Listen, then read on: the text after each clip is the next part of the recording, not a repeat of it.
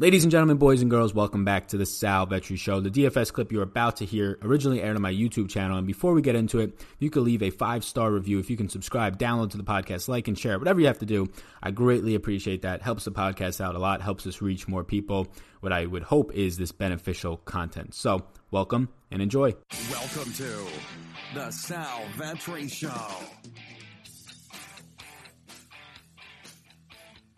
Ladies and gentlemen, boys and girls, welcome back to the channel and the podcast. It is currently 2:52 p.m. East Coast time. It is Tuesday, November 19th, and we're going to take our initial look, break down the slate of this week 12. Actually, I was going to say 13. Don't get ahead of ourselves here. Uh, week 13 is going to be nice, though, because of Thanksgiving, some fun slates. But week 12, not getting ahead of ourselves, a, a nice 11 game slate for the NFL.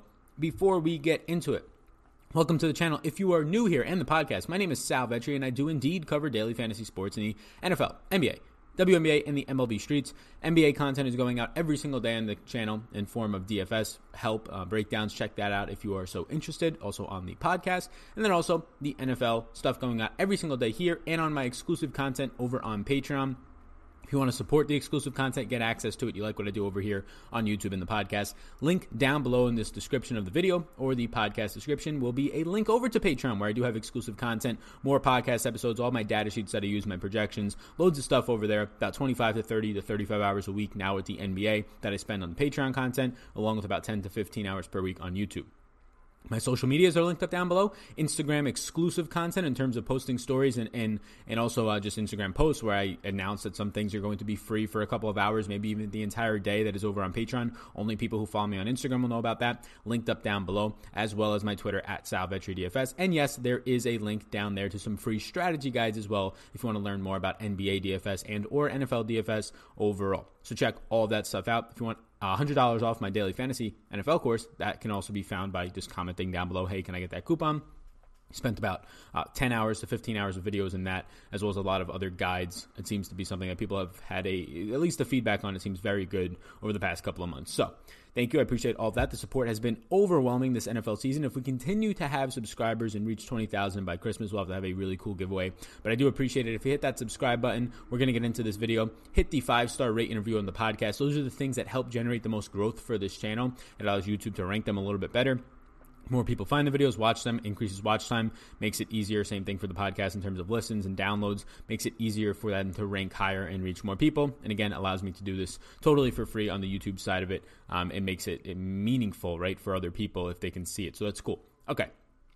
Let's get into the slate. We'll go position by position as we always do. Always love the feedback in the comment section as long as it is, of course, appropriate and respectful. Otherwise, uh, we will probably hide you. But this is what we're going to do here is the the quarterback section for the week early on. I don't know. Nothing stands out crazy. Seven guys here um, that I have listed. Three of them stand out as yeses. The rest, I don't know. It's kind of middle of the pack guys. Like Russell Wilson is a yes for me right now. But you know what? As we do this live, doing it live, I'm going to make him a maybe. Look, they only have a 23 team total. They're actually two point road underdogs against the Eagles this week, who are banged up with their defense defense improving, definitely against run all season. But even the secondary of the Eagles, if you haven't been paying close attention, four or five weeks ago since Jalen Mills returned, and you got a healthier Avonte Maddox, you got a healthier Ronald Darby.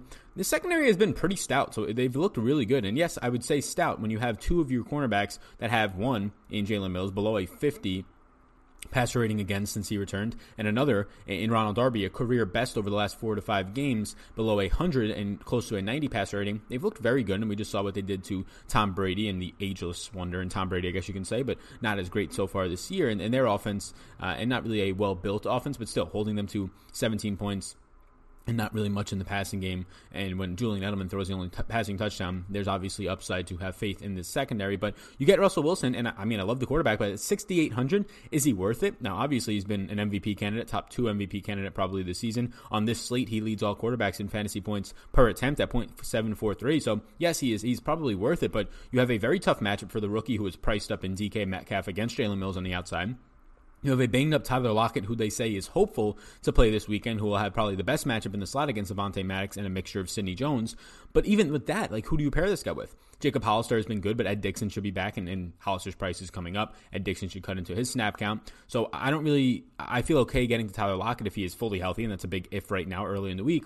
But then DK Metcalf, it's interesting because his price tag's up in a tough matchup. I don't want to stack him there. So Russell Wilson at 6,800, your team only has a 23 team total. It's very odd to want to spend that much money on a guy who has a lower team total than a handful of guys, and really, I mean, he's the most expensive quarterback, so a handful of guys who are going to contribute directly to their team's total, throwing 40 times per game. The two other guys that I have as yeses, um, and for cheaper price points with much higher total. So, well, one of them has a higher total. Yeah, this is a spot where I have interest in other players, and we'll see how the week unfolds. Wilson on his own right can score a lot of points, but who do I stack him with? And is it enough to cover a $6,800 price tag? Maybe. Uh, but right now, I'm going to have just a secondary interest in him. My two top interests as of right now, quarterbacks, starting with Matt Ryan. They both come from this game with the highest total on the slate at 51. Matt Ryan, Atlanta versus Tampa Bay here. Look, they have a 27.5 team total. That is tied for the highest on the slate with the Saints and actually the Cleveland Browns against Miami.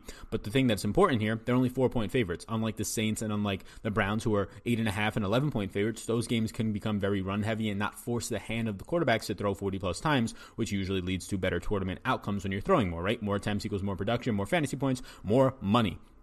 So, Matt Ryan's averaging 39 pass attempts per game, and that's second on this slate, um, or third on this slate now with Tom Brady throwing a lot, 40.2 times per game for Brady, and then 40.6 for Jameis Winston, who leads the slate. Third is Matt Ryan. He's actually having a very nice, sneaky year just based on how bad his defense has been until the last two weeks since their pass rush has picked up. It's allowed their secondary to some of these gaps in the holes in this Isaiah Oliver and Kendall Sheffield secondary have looked, and also you have another interception by Desmond Trufant last week, have looked a little bit better when the pass rush forces people to make mistakes and get the ball out quicker hides up some of the holes of your secondary. So, yeah, I mean, Matt Ryan against Tampa Bay's um, defense, they, they're obviously a pass funnel defense. It's a great spot. Now, he still has no Austin Hooper, no Devonta Freeman. We saw Brian Hill. Um, I don't know if people actually really, I, I, know they did at 40% owned, played Brian Hill with confidence, which is, uh, again, we said it on this channel nonstop last week, was a donkey move. I don't know how much they're going to rely on him now this week uh, in a spot where you have a tougher opponent in Tampa Bay and I don't know if you'll be up by 20 all game and, and getting the 15 carries that he got last week in one reception. So,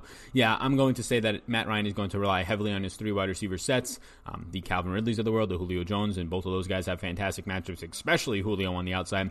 And then Russell Gage in the slot, all of good matchups. Matt Ryan right now grades out as a top two quarterback for me early in the week. The other guy who leads the slate in attempts that we were just talking about, Jameis Winston, 40.6 pass attempts per game. He is right now second on this slate in passing yards per game, only behind Dak Prescott, 307. 7.8 passing yards per game for Jameis Winston.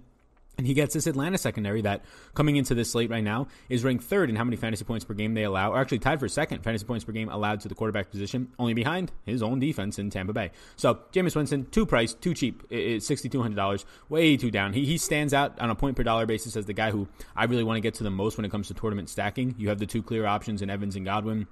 It gets a little bit murky after that with OJ Howard's status up in the air in terms of is he going to start? Will he continue to be benched? Cameron Brate sees a record high 14 targets for a Tampa Bay tight end ever last week, and I don't know if you can really rely on that moving forward, depending on if OJ Howard is out of the doghouse or not. That's a big if once again.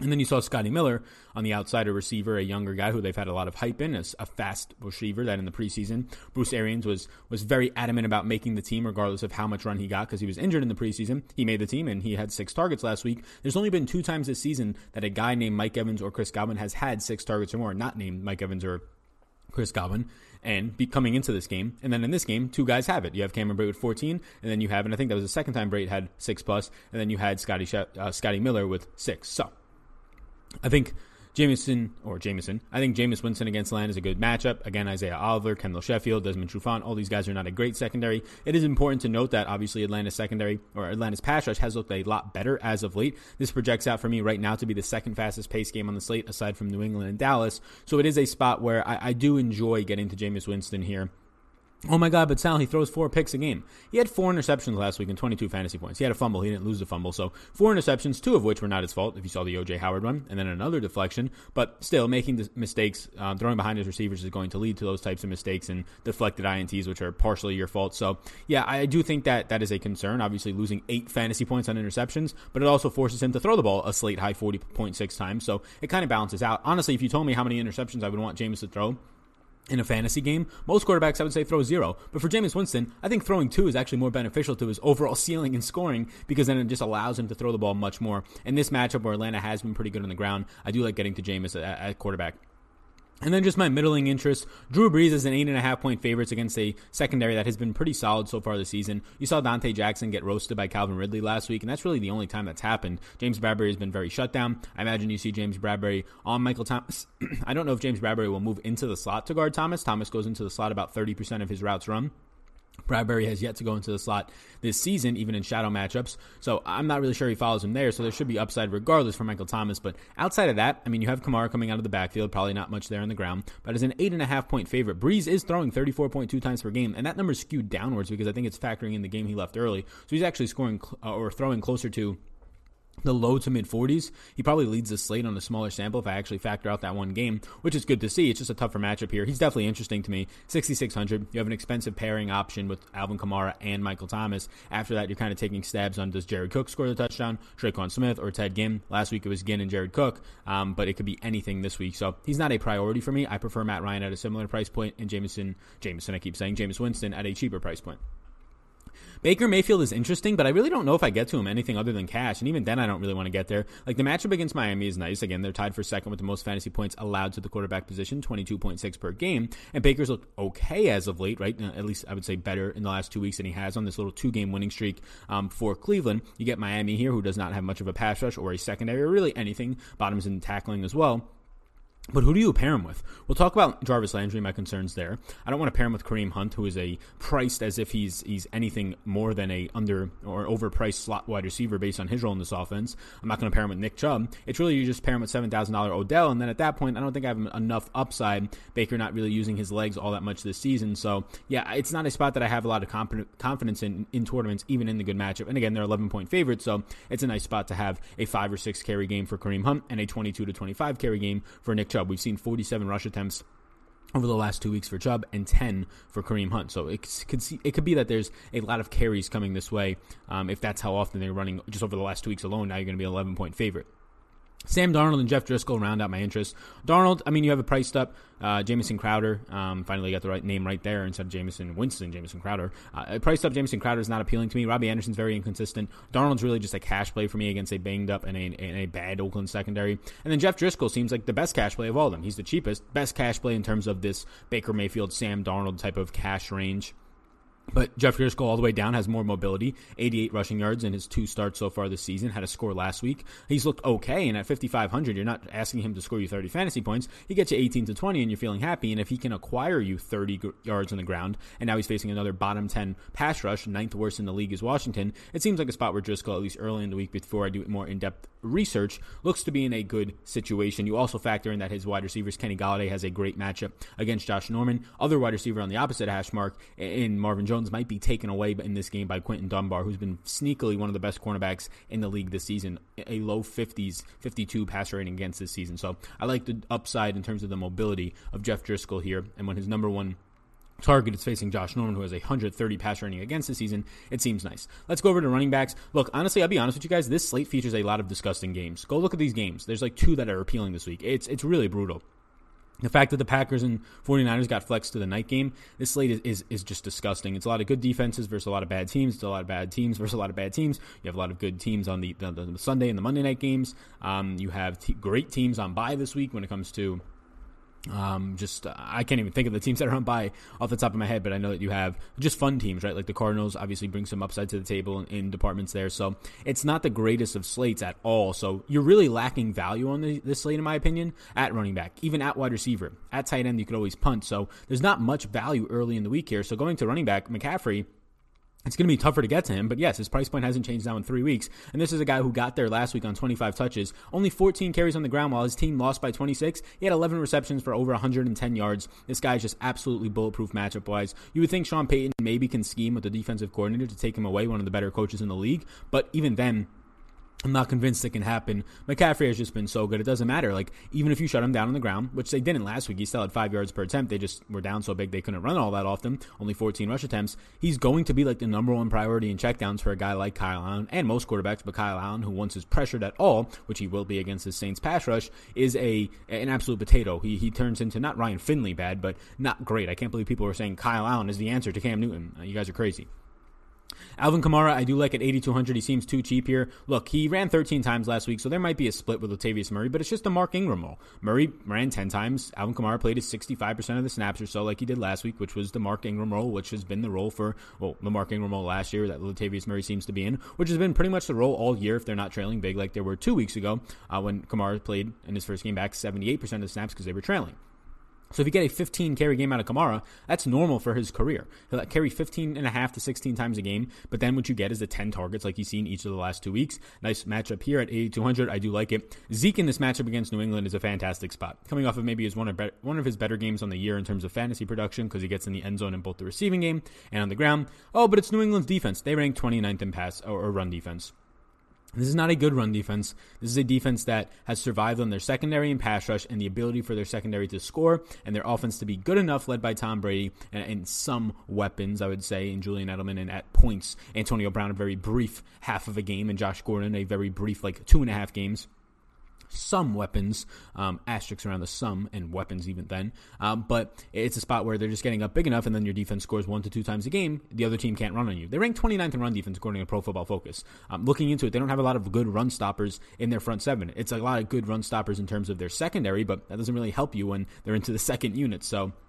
Yeah, Ezekiel Elliott is way too cheap at $7,500 here um, in that 4 o'clock game for this week. You have Le'Veon Bell Le'Veon Bell here at 6,400. I'm confused. I know he played the season low in snaps in the 50% range, but he still saw 20 touches, so it doesn't really worry me all that much that the snaps are down if he's still being schemed into the offense the same way. He's seen now 25 touches, 22 and 20 each of the last three weeks. Three weeks ago is when he sat down with head coach Adam Gase and said, I want a bigger role in this offense, and since then, He's gotten himself 67 touches in three weeks. I like that. He's 6,400 in a positive matchup against Oakland. A three point underdog, sure, but he's going to catch the ball as well. You could probably slate Le'Veon Bell in for somewhere around three to four catches in this game. And at $6,400, he just stands out as a very good point per dollar play with the upside in this offense to have the goal line work as well as a receiving game role. I think the snap count goes up. I think you might even see more touches than 20 this coming week.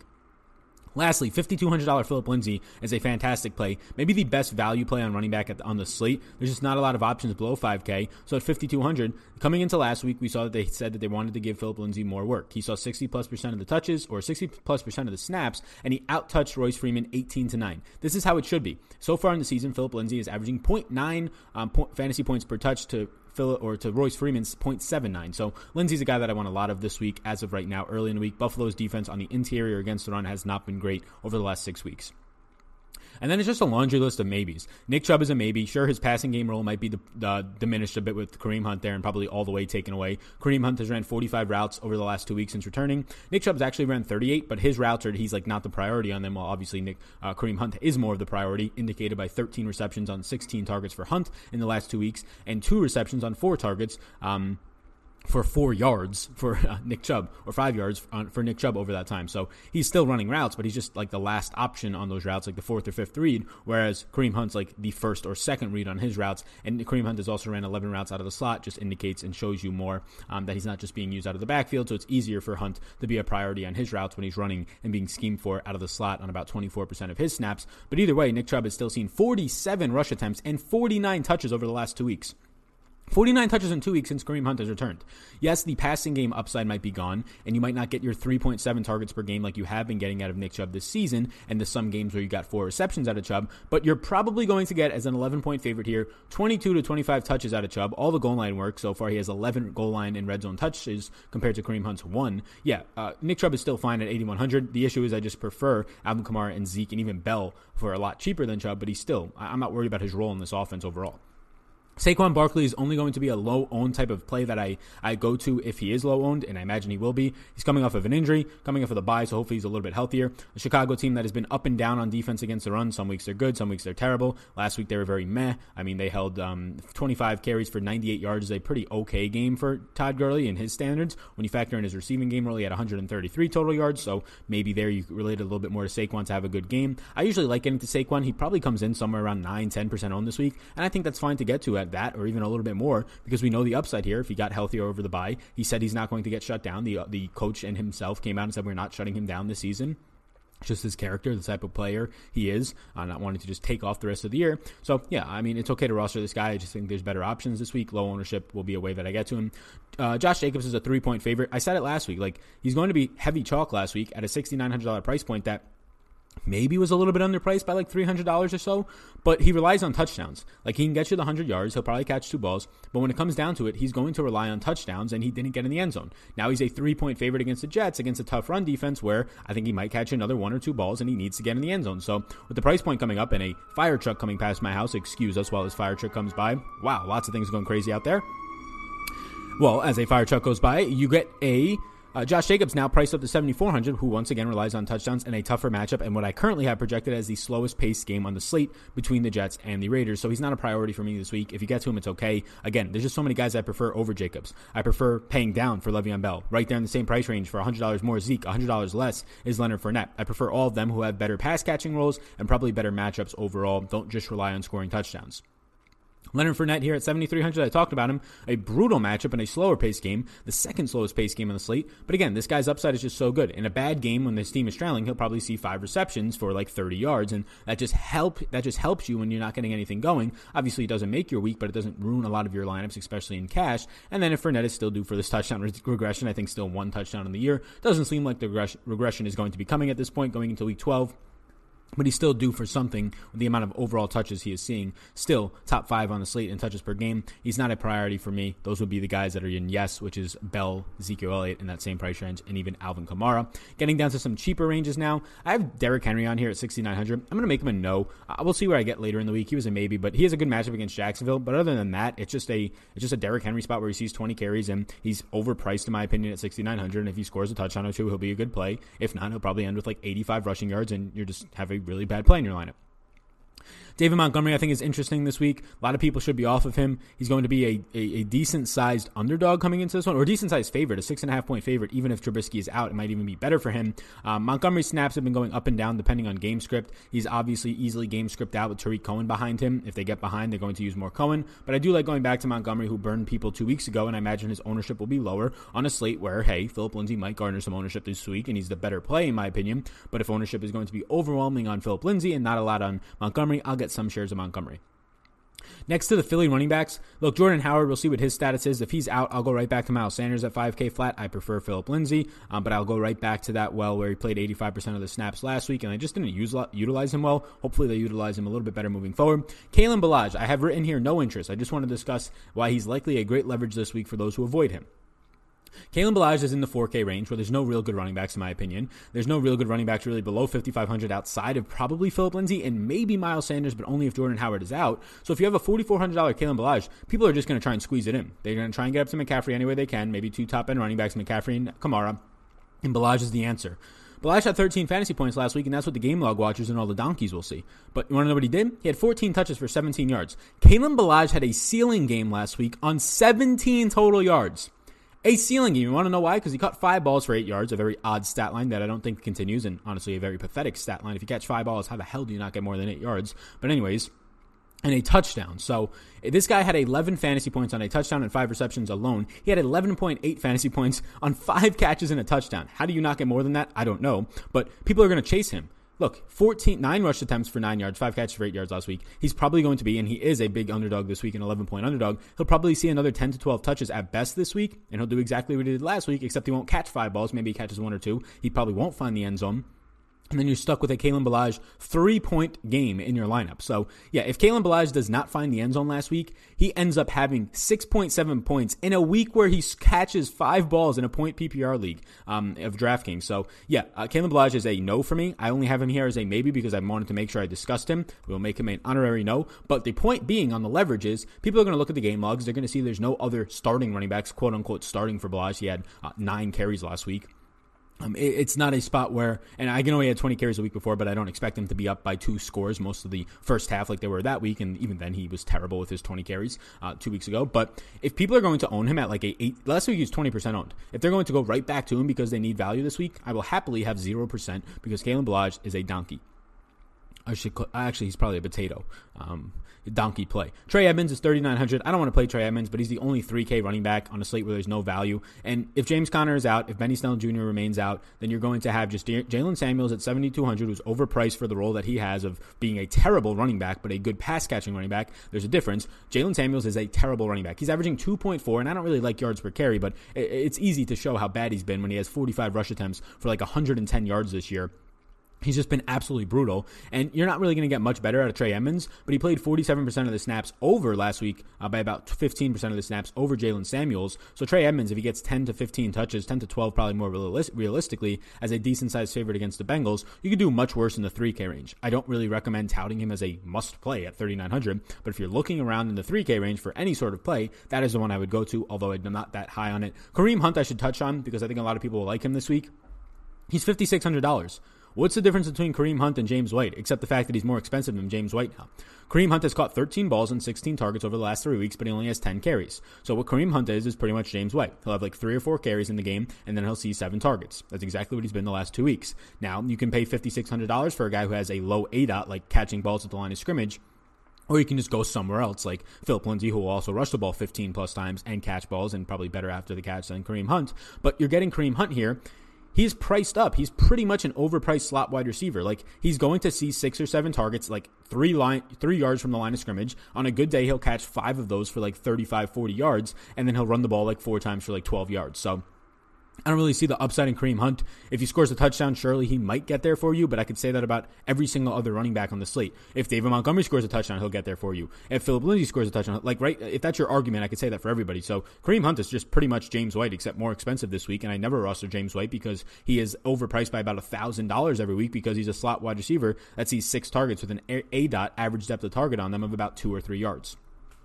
I actually thought Tarik Cohen would be an interesting play this week because Chase Daniels has targeted him 34 times in four starts, the most out of any current receiver. Even Allen Robinson, 29 times, five more. Tarik Cohen in four starts dating back to last year with Daniels as a starting quarterback. But Tarik Cohen's $4,800. Like, he's not 4200 He's not 3800 He's not cheap. He, he's priced up to $4,800 for a guy who, if you're lucky, will see like six or seven targets in the game and like two or three carries. So, probably not going to get there. Let's move over to wide receiver. Wide receiver now, before we get into it, if you could please hit that subscribe button, I greatly, greatly appreciate it. it helps out this channel a ton. So, getting over to wide receiver now, we'll go through this. Tyler Lockett and Amari Cooper, you have to watch their injury statuses. We'll have interest in Tyler Lockett, likely going to get a lot of Avonte Maddox in the slot. Michael, uh, Michael Thomas' price is now down, but similar to last week, it's down $600. Even if he goes out and scores 26, 28 fantasy points, toughest matchup of the year so far, in my opinion, against James Bradberry it's still tough to envision Michael Thomas being needed because you saw John Brown went off last week. If any cheap receiver goes off, anybody below, honestly, anybody in the 7K range who are $2,000 cheaper, like Godwin, Evans, Odell, uh, Allen Robinson in good matchups, if any of these guys go off, you had last week Calvin Ridley and John Brown on the cheap going off, you just don't need Michael Thomas because there's other guys who are two to three to $4,000 cheaper scoring just as many or very similar points. So, I think Thomas is okay to get to, but I'm going to make him a question mark instead of a yes because once again, you have a matchup for Mike Evans who is $2,000 cheaper, and I'm pretty sure Mike Evans can get to 30 points the same, not the same amount of times, but a very good amount of the time compared to Michael Thomas for $2,000 less. I'd rather go there. And if it's not Mike Evans, maybe it's Odell getting 28 points this week. Maybe it's Calvin Ridley again. Maybe it's Julian Edelman getting 25, right? If Michael Thomas scores 28 points, he's probably not needed at 9,300 unless every other wide receiver somehow doesn't do well, and I don't think that's going to happen. Julio Julio Jones, if you're paying up for a wide receiver, is my favorite guy to pay up for. Tampa Bay secondary just has nobody out there. Carlton Davis is not going to stand the chance against Julio. Last week, Julio did okay, just missed a 100 yard bonus against James Bradberry, who's one of the tougher cornerbacks you could face, who Michael Thomas has this week. So I like Julio, Tom, uh, Julio Thomas. I like Julio Jones this week in what is, again, projected to be a top two pace game on the slate for me. Evans and Godwin. Look, if I have interest in, in Jameis, their quarterback, I'm going to get to Evans and Godwin. This week, I slightly prefer Mike Evans, but again, you can get to either of them. They haven't been producing over the last couple of weeks, but I, I don't think it's anything more than, than just a small sample and maybe somewhat of a difficult matchup two weeks ago. Odell at $7,000, I do like against Miami. I think he's too cheap. I think this is a good matchup for him. Nik Needham was looking very good, the Miami cornerback filling in for Xavier Howard, until John Brown got him for five catches on 11 targets, 84 yards, and a touchdown. Honestly, uh, uh, only giving up five catches for, on 11 targets is pretty decent um, with that much volume against you, but giving up a touchdown on 84 yards is not as great. I do like Odell this week. I think the price tag has come up, but it should be coming up. Allen Robinson, I hope Chase Daniel starts. I honestly do. I hope Chase Daniel starts. He's targeted Allen Robinson 16 times in two starts this season, 29 times if you date back to four starts from this year and last year. So that's pretty good volume overall in terms of how often he looks at Allen Robinson. And now you're going to get Allen Robinson against Janoris Jenkins, who Janoris Jenkins over the last five weeks has been one of the better cornerbacks in the league, believe it or not. But he's also going to go into the slot about 30% of the time, Robinson. He'll also see some DeAndre Baker on the opposite hash mark, who's been a bottom five cornerback in the league in terms of passer rating against. I do like Allen Robinson. Price tag has come up a little bit, but I think it's fair. Calvin Lee against Tampa, you can get to. Russell Gage in the 3K range is a, a wide receiver that I do like getting to. Again, like last week, he doesn't get there. He has a touchdown call back that he had in his hands, and then he just drops going to the ground, which was terrible. The ground caused it, but whatever. Um, Russell Gage at 3,900. Look, he's ran 90 routes over the last three games, and they've been leading by like three scores in these games, so he doesn't have a reason, or the, the Falcons don't have a reason to target him more in the slot. He has 13 catches and 17 targets in three games, and if they're not trailing, or if they're not leading big in these games, he probably sees somewhere closer to like 21, 22 targets, so I feel comfortable projecting Russell Gage for a seven target game if indeed this game stays close like the four point spread indicates.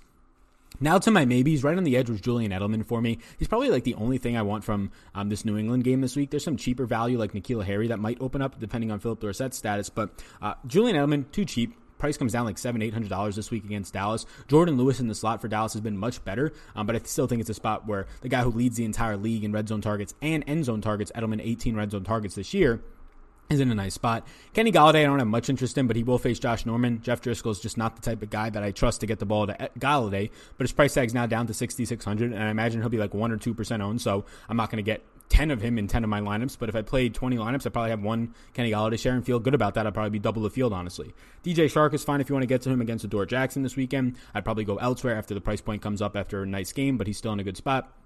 I think Golden Tate's in a sneaky good spot against Buster Skrine, who's look, if you dig into Buster Skrine, he's been good this season, but he's faced this is like the the extent of Buster Skrine's matchups. Trey Quinn, Danny Amendola, Geronimo Allison, like those are the types of players he's faced all season long. Not the scariest of opponents by any means. Golden Tate's going to be the better the best guy that he's faced yet in the slot that has been proven every single week to be the favorite target of Daniel Jones. James Washington is now a um, he's he's appropriately priced at five thousand dollars here. Like you might not get Juju or Diontae Johnson. Both are dealing with concussion issues. I imagine at least one of them misses. So he's not cheap at five thousand dollars. This is the fair price point for a guy who's potentially going to be the wide receiver two on a team against the Bengals. But if he ends up being the wide receiver one and both Johnson and Juju miss, he's way too cheap for a guy who played eighty five percent of the snaps last week. Going to have to face B.W. Webb on the outside, who is now a slot cornerback moved to the outside due to in- injuries to Dre Kirkpatrick and some other cornerbacks that have gotten in, injured for the Bengals this year. So keep an eye on the injury status of Pittsburgh's um, wide receivers. Now, we're just getting into some cheaper value. Taylor Gabriel will face a lot of DeAndre Baker this weekend. He's been running a ton of snaps on the outside,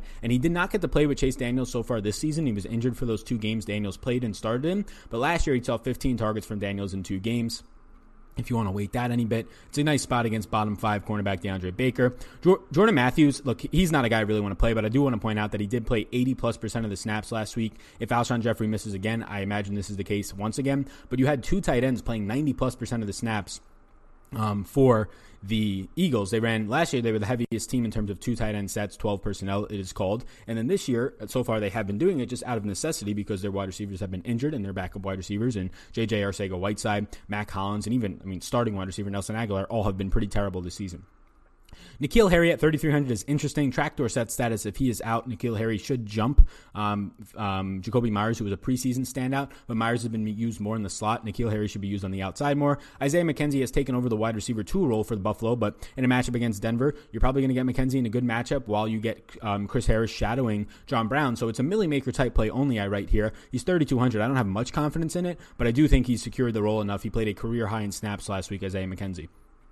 Tim Patrick, minimum price. He caught four balls and 77 yards and zero touchdowns on eight targets last week. 70 plus, 73% of the snaps, I believe, to be exact. Uh, as the wide receiver two for Denver, it was his first game back from injury after being out all season long. Denver's needed a wide receiver two since Sanders has left. And now the only issue here is Brandon Allen's throwing the ball. You're going to have Tre'Davious White shadowing and probably taking away for most of the game Courtland Sutton. So you have a much better matchup on the opposite hash mark for Tim Patrick. He's minimum priced. It's not a spot I have too much confidence in, but there is upside here. Like this is a guy coming off an eight target game where Brandon Allen had a instant connection with him, and Tim Patrick is a big play receiver down the field. So minimum price, you're not going to find a better player on the slate at minimum price. You're probably not going to find a better upside play in the 3K range on the entire slate than Tim Patrick.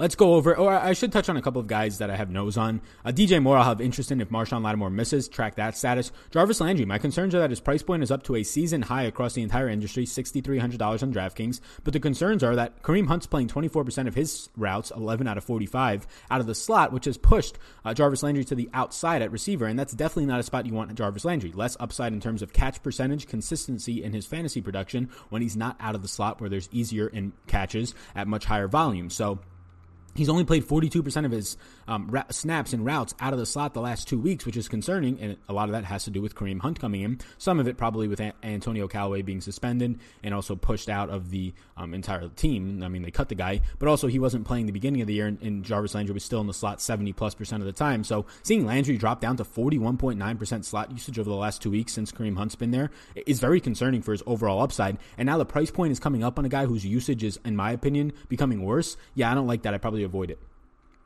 to the worst position of the weekend, and I mean the worst position. Tight end this week is disgusting. I have a lo- I usually have like three or four guys of an interest, right? But you don't have any of the top guys. I, mean, I guess you have two in Waller and Ertz, but you don't have guys that you can trust in Kittle and Travis Kelce. Evan Engram right now, I have him as a yellow next to his name if you're watching on the video because he's questionable, right? Is the guy who was on a two to four week recovery. This is week two of it, and they say he says that he feels good, but overall they're saying that he's probably not going to play. So Zach Ertz stands out as the only guy who is a yes right now against the Seattle team that has struggled um, on this slate, um, bottom three team against the tight end, and Ertz obviously continues to play 90 plus percent of the snaps and be the number one priority in Philly's offense. He's 6K. You have to pay for him on a slate that lacks value. It might be tough to prioritize paying up for a tight end, but if you do, I'd go up to Ertz. Darren Waller against the Jets. The Jets have been very good against the tight end. Um, they have not faced a lot of good tight ends though, but when they have faced decent guys, they've shut them down. Waller though still a fine skill set. It's just tough to want to pay all the way up for Waller and just not get to Ertz for the security. I think Ertz has a higher floor and ceiling in this matchup. Then it's just a laundry list of guys who I just have middling interest in, like punt options. Jacob Hollister's looked good for Seattle, but you have to track Ed Dickson's status. He was a game time decision and did not play last week. If he plays this week, there's a chance that he cuts into Jacob Hollister's snaps a lot. Ryan Griffin, I know he's been good, but now he's priced up in another good spot now. It keeps pulling over. Um, we, we have to get this figured out. It keeps pulling over Tampa Bay's Ryan Griffin, the quarterback. So I have to find Ryan Griffin, the tight end here, so we can get his official price. Official price on Ryan Griffin, the tight end, is 4200 so not 4300 So there we go. We'll just quickly manually adjust that here. It's going to change some of the stuff for Ryan Griffin in terms of the other things next to him. But New York Jets, I'll manually type this in against Oakland. So Ryan Griffin at 4,200, he's still priced up. Like this is a guy who had a good game last week, caught all five of his passes for a touchdown and 109 yards, and then two weeks before that, he caught um, four of his passes and two of them were touchdowns. So he's relying on very low volume. You're just seeing a very lucky, I would say, touchdown upside over the last couple of weeks. I have interest in it because he is still seeing volume, especially around the red zone, and he seems to have a chemistry with Sam Darnold in terms of catching the passes. Right, he's leading him properly, but it's not a spot that I rely on the volume. If he becomes chalky this week, he's an easy fade.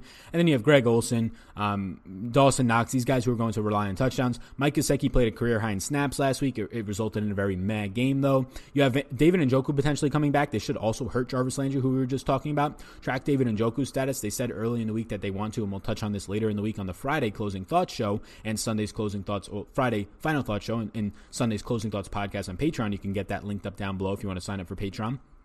But David Njoku, um, if he's healthy, he's a nice spot. I really do like Vance McDonald. I'm actually going to make Vance McDonald a yes. He'll be the only other yes with Zach Ertz right now. Look, he's better, one of the better tight end plays. Look, if James Conner is out, which it seems trending that way, okay, so there's a pass catcher in the short to intermediate range gone. If Juju misses a slot wide receiver, there's another guy in the short to intermediate range gone. Um, and, and, if even Diontae Johnson misses, obviously then the offense becomes much more compressed. Vance McDonald over the last month of the season since he's returned is number two in routes run, only behind Greg Olsen. Obviously, there's some bye weeks factored in there for some of the top end guys, but Number two in routes run for tight ends. He's running a ton of routes. He's running like 30 routes per week, if not more right now. He's one of the better tight end plays on the slate. If you indeed get, probably the biggest piece of this would be Juju Smith Schuster in the middle of the field out. I would like Vance McDonald against the Bengals, who again, uh, just terrible against really anybody. Um, they have no pass rush. They have no secondary. They have no run stop. They're just a terrible defense. Overall ranked 31st. So nice spot for Vancey McDonald. So, Thank you so much for tuning in. I'll leave this on the Target Offense sheet. You can also get a copy of this over on Patreon. Please hit the subscribe button before you go. It helps me out a ton.